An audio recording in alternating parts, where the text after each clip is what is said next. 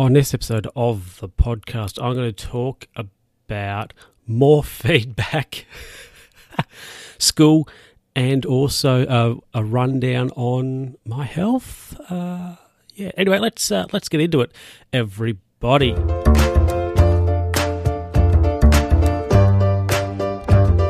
Hello, hello, hello, folks, and uh, yeah, welcome back to another episode of the Luke Who's Talking podcast, episode 112. Wow, 112. My goodness. Anyway, so let's get into a little bit of housekeeping first now.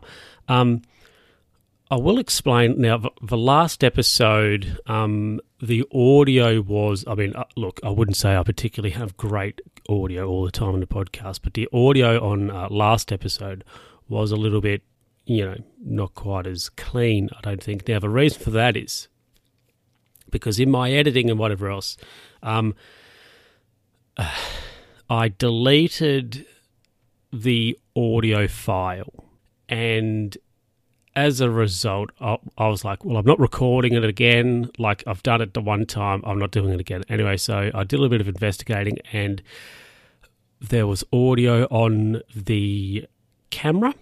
Um, which you know I have I have my interface sort of loop through the Logitech um, software, so the recording of the sound on like the audio uh, is is recorded with the video through the, the my interface and whatever else. So I've done a bad job of explaining that, but I'm going to move on. Um, so, uh, yes, the camera had audio on it, um, so I used that instead. So not quite as good um, as what it usually is, but yeah.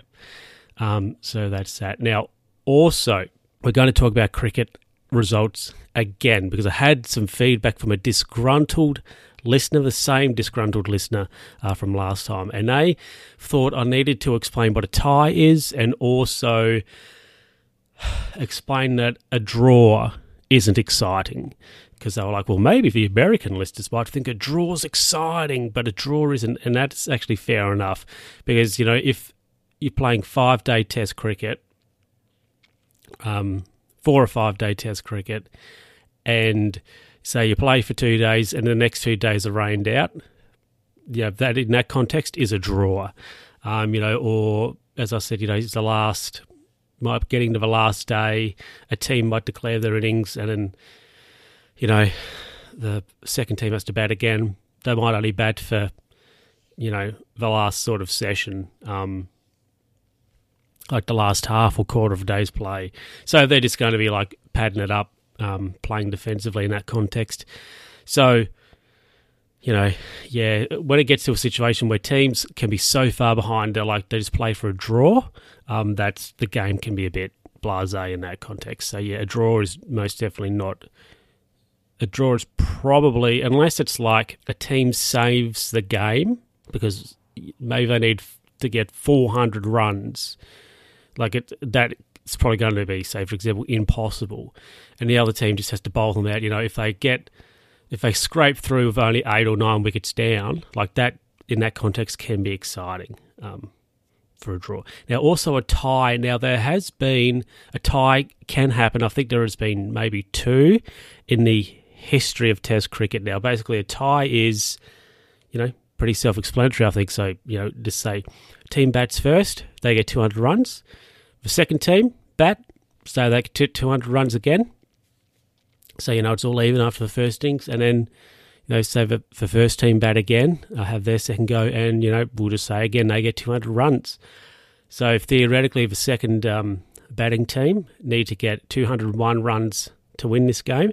And, you know, if they are on 200 runs, they're nine wickets down and they lose the last wicket, it's a tour, it's a, um, sorry, it's a tie.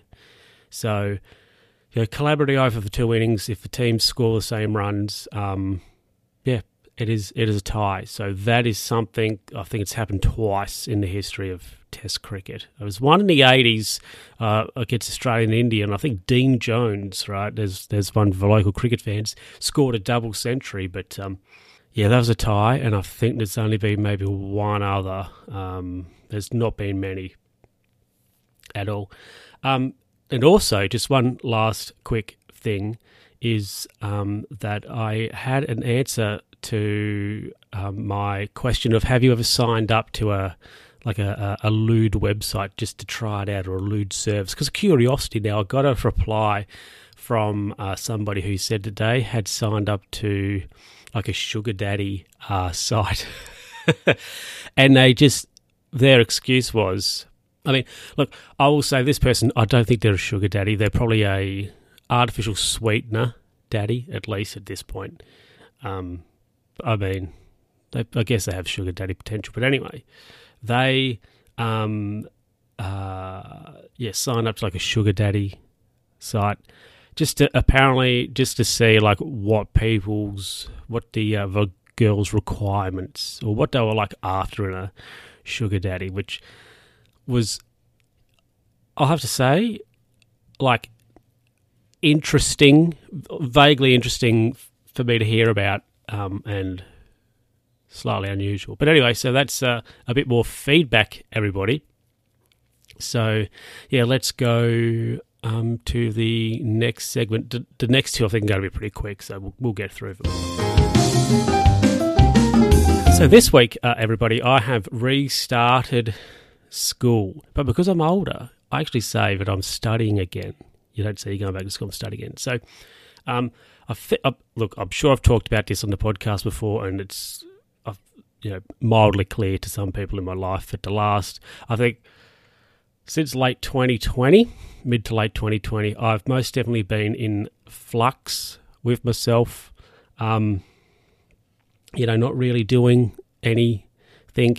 I've had um, a couple of sort of uh, casual jobs, uh, and I have done a, a few things, but uh, sort of last year, late last year, um, well, actually, mid I'll say mid to late last year, I had a bit of a I don't know if crisis is the right word. I feel like I'm always having a crisis, but I had a bit of a moment. I was like, well, I need to be doing something with myself. So I did a little bit of looking around, a bit of research, a bit of stuff, because when I was younger, um, I always had thought to myself, being a architect could be interesting. So I got in touch with a few, um, but oh, sorry. That said, I think it's four or five years at university for a degree, and that is not um, interesting at all. That is not appealing to me at all. And that also, at the time, when I was like leaving high school and such,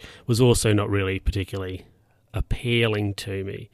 So I um, sort of looked around. I thought, well, maybe I could be a drafts person because that is it's the same but different, if I can use that terminology. So, did a little bit of research, got in touch with a few places around town to do architectural design, etc.